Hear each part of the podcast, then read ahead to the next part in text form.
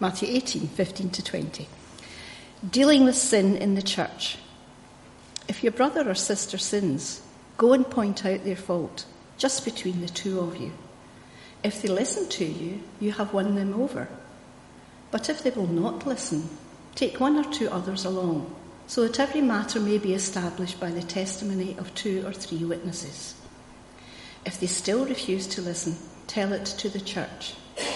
And if they refuse to listen even to the church, treat them as you would a pagan or a tax collector. Truly, I tell you, whatever you bind on earth will be bound in heaven, and whatever you loose on earth will be loosed on heaven.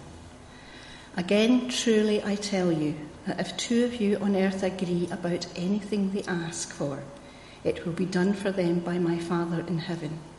For, for where two or three gather in my name, there I am with them.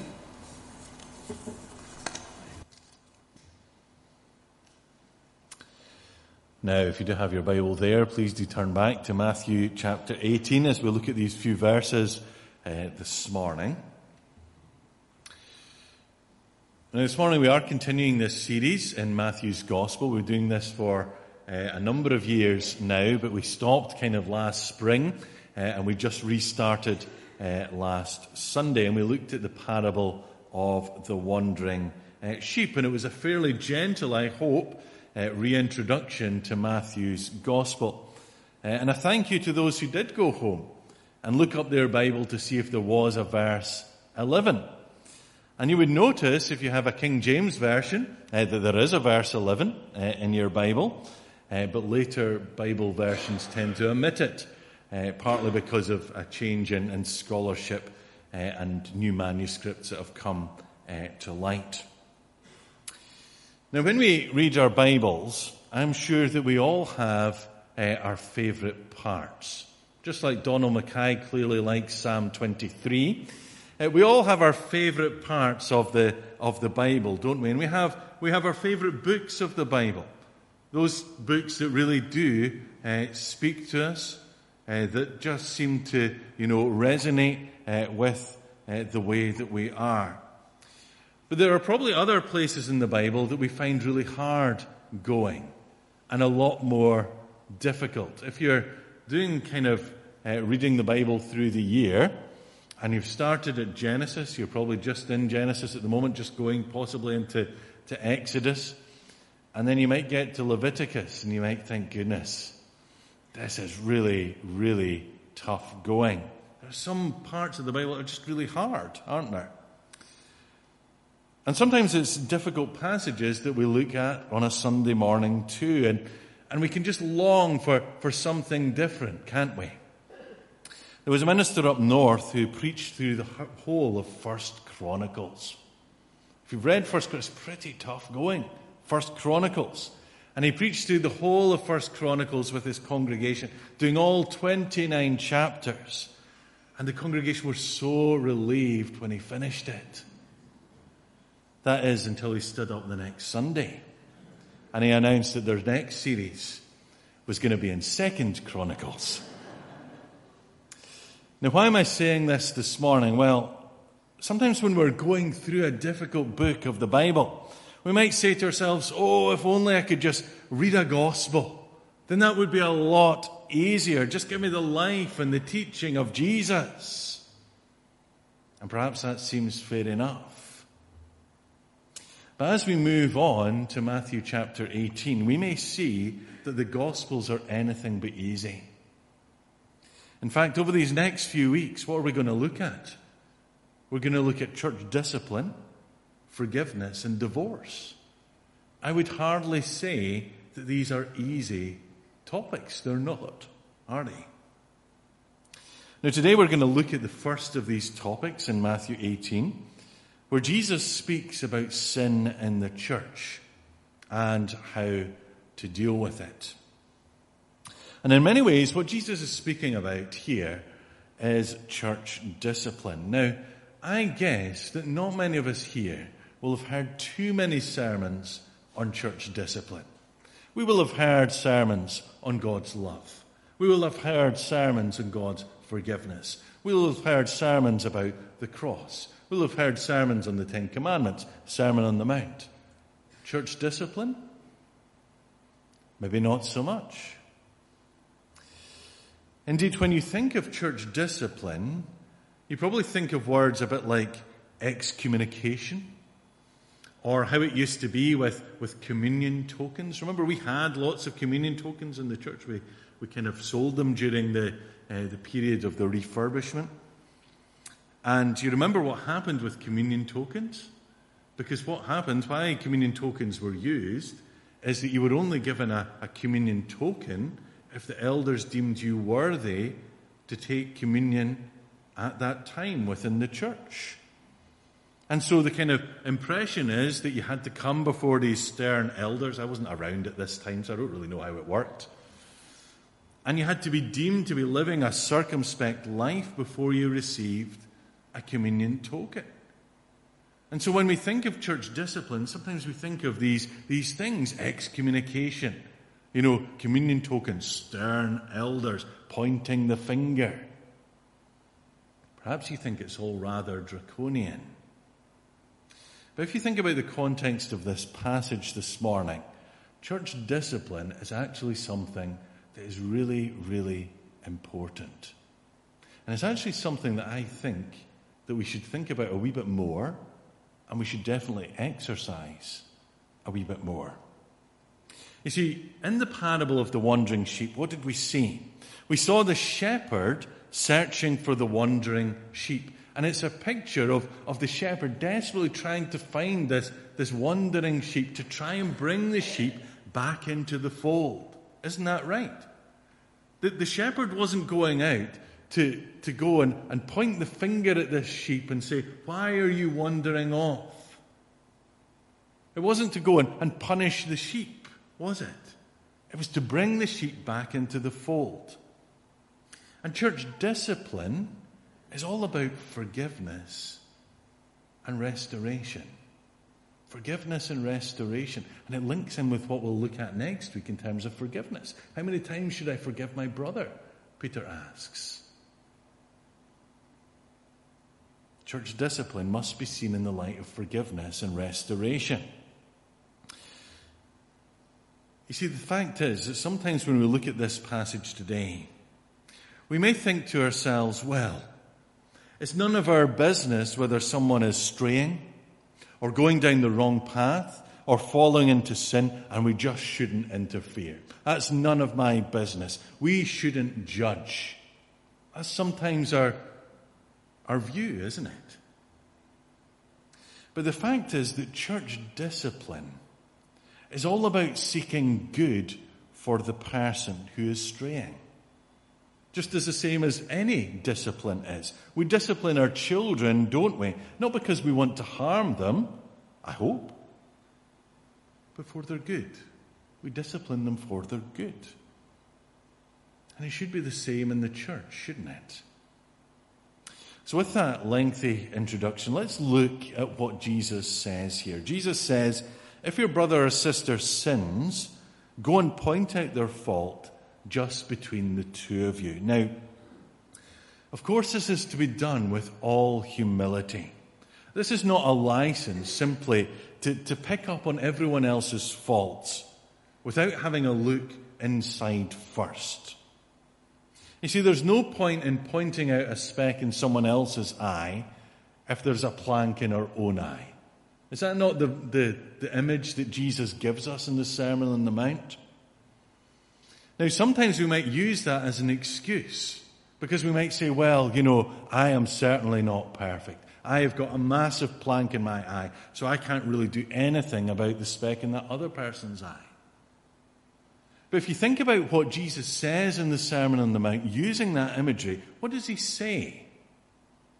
He doesn't say, when you've got a plank in your own eye, don't do anything about that speck in the other person's eye, does he? He says, take the plank out of your own eye and then help with the speck in the other person's eye. So you're called to do something. And actually, to do nothing would be unloving. It would be unloving. So if we're concerned about someone who we see straying in their life, straying from the faith, then the first step is to gently confront them. Just the two of you. And hopefully it can be sorted out. Now you have to do that with, with all humility. But it is, I hope, you recognize it's for their good. You want them to be following Christ with all their heart. Now, what happens if you confront someone about a sin in their life and, and they won't listen? Well, Jesus gives us a process, doesn't he? He says if they will not listen, the next step is to take one or two others with you. Now, this fits with what it says elsewhere in the Bible in Deuteronomy 19 about a matter being established by, by two or three witnesses. So that when you go back to the person, you're not just saying, look, it's not, it's not just me picking on you. It's not just me saying you're going in the wrong direction. Look, my brothers and sisters here, they also want to come and help you to restore you back to the fellowship.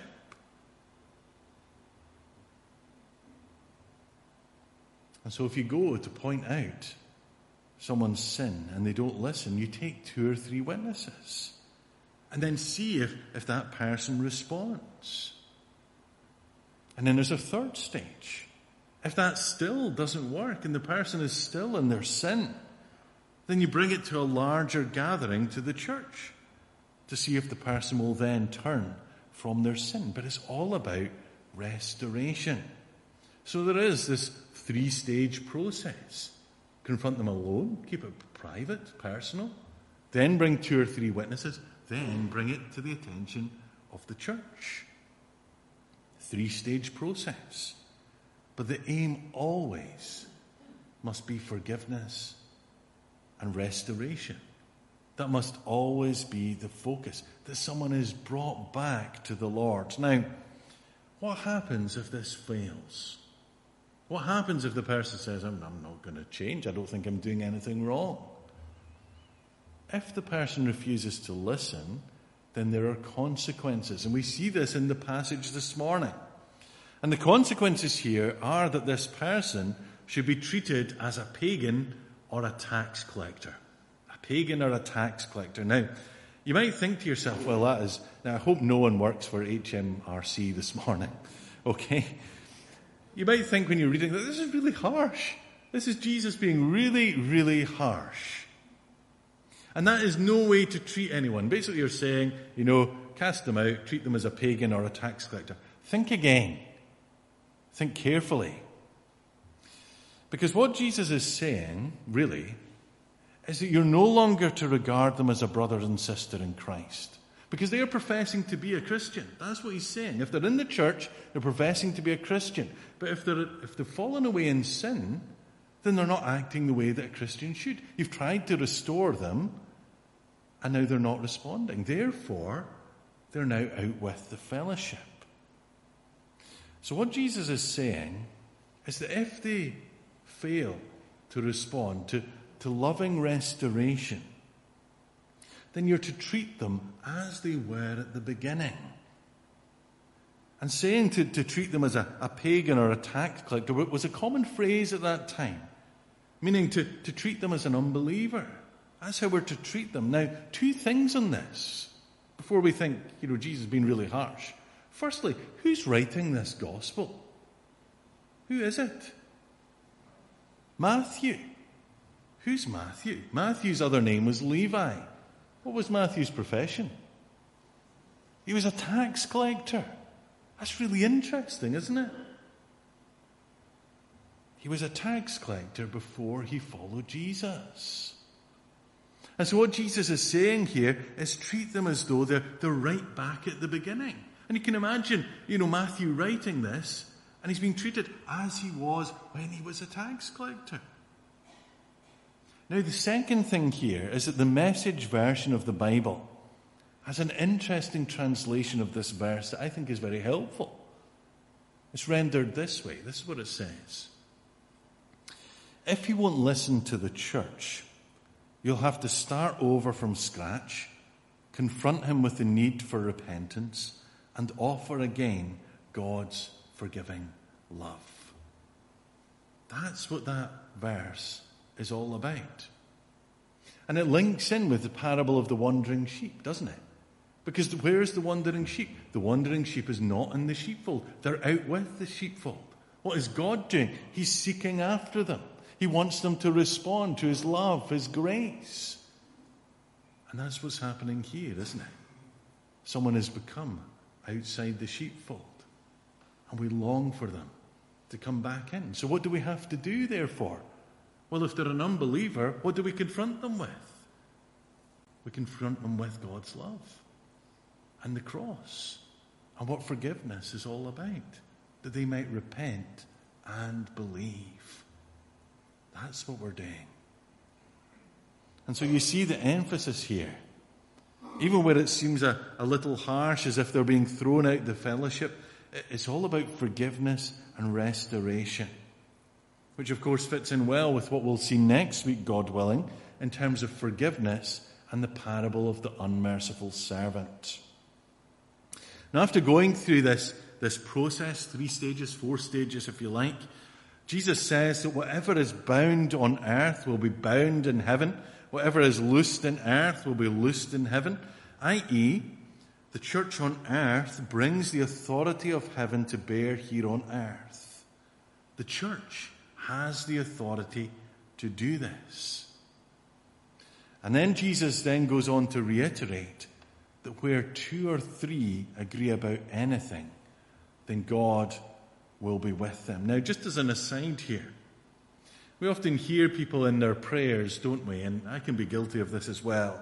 And we often say in our prayers, you know, especially in a small prayer meeting, wherever two or three are gathered, uh, God is there in our, in our midst. But look at the context of this passage where it talks about two or three. It's not in terms of prayer, is it? It's in terms of testimony. It's in terms of witness, where two or three agree about anything before God. God will be in the midst. Now, what are we to make of all this today? How is this relevant today? And, and, and what is Jesus truly saying to us as a church fellowship here in West Kilbride? Well, there's a clear place, isn't there, for discipline in the church. It cannot be just a free for all where anything goes. But rather than this being about power or control or, or heavy shepherding, if you want to put it in those terms, it's all about restoration and forgiveness. And this is actually why it's really important to be a member of the church. Because when you're a member of the church, there is accountability, isn't there? There are vows that have been made, and, and we're saying that we belong to the body of Christ. And not just here in West Kilbride, but the worldwide body of the church. And in membership, we're, we're professing our faith publicly. And it brings accountability. And that's a good thing, isn't it? And it isn't about Big Brother watching over you. It's Christians together in, in loving relationship, looking out for one another. You see, if you're a believer here today and you've fallen into sin, you want to be restored, don't you? You want to be brought back into a relationship with God. As an extreme example, if one of you found out that I have murdered someone and have put the body in the basement in the manse, now I haven't done that incidentally, okay? You can come and check the basement in the manse, that's fine. But if you'd found that out and I was keeping it quiet, then I hope that you wouldn't just brush that under the carpet and do nothing. You would just think, oh, nothing to do with me. No, I'm not getting involved in that. I hope that you would have the boldness to confront me. That is wrong. That is not what you should be doing. You can't just go and kill people and stick them in your basement. You see, the temptation, that's an extreme example, I get that. But the temptation in the church often is to do nothing. To do nothing in terms of church discipline. But we have an example in the New Testament of the Corinthian church of what happens when sin is not dealt with in the church. Remember what happened there in Corinthians, in the, in the church in Corinth? There was serious immorality going on. Ridiculous things. If you want to be shocked, go and read 1 Corinthians. And Paul despairs that no one is doing anything about it, but is just allowed to continue. There seems to be no end. And Paul despairs. Why does he despair? Because sin ends up invading everything, so that the church no longer looks any different from the world. And the church isn't glorified, and God isn't glorified. So let's heed Jesus' words. And let's call out sin when it needs to be called out. Let's do it in love and all humility and to God's glory. It isn't about retribution, isn't about punishment. It's all about restoration and rehabilitation. Let's do it in line with the process that Jesus gives to us. You see, as Christians, we are called, aren't we, to be salt and light in the world? We're called to be different to the world. Let's be the different people that we are called to be. And so let's love one another. And so love one another that we're unafraid to exercise discipline in the church. I would actually say to you this morning that if proper church discipline is being exercised in the church, that truly shows that we love one another. You see, when you love one another, you can have those difficult conversations, can't you? When you don't love one another, it's nothing to do with me. It's all about love. You see, we discipline our children, don't we? Why do we do that? Because we love them. Why does God discipline us? Because He loves us. Why is the church to exercise church discipline? Because of love. You see, we don't discipline our children because we're bad and grumpy and tired parents. It's because we want the best for our children. And God wants the best for us. And we ought to want the best for our brothers and sisters in Christ. So I say to you this morning, and this is a difficult message for all of us. And I'm not certainly not saying this morning, right, go out, see that person that's annoyed you for 10 years, give him a finger. No, certainly not saying that. But if there is sin, in the church. Let us be unafraid to deal with it. Let's exercise discipline as Jesus has called us to do. Shall we just pray together? Let's pray. Heavenly Father, this is a, a, a challenging message for us this morning. But we thank you so much uh, that Jesus gives us a process to work through. And it's a process to work through because we recognize that when sin comes into the church, that it destroys everything. That it begins to spread like yeast through the dough. And it needs to be dealt with. And Father, perhaps in our own day and in our own society and our own culture, perhaps our temptation is to sit back and do nothing. To believe that it would be judging others to do anything.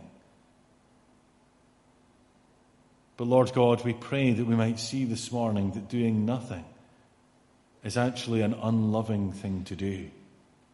Because if we do nothing, then what happens? people end up going further and further away from you. Lord God, we pray that you would give us the boldness to exercise church discipline. But this would be done in a wise way, in a loving way, in a compassionate way. And it would be done very humbly. Father, as we come to you, we recognize that we're all sinners all sinners who need your grace, that there is no one righteous, not even one. And Father, we want to repent of our sin this day. You know us, each one. You know our failings. You know those times when we have let you down. You know those times when we have said things, thought things, done things which are not to your glory. And we come before you in repentance and faith.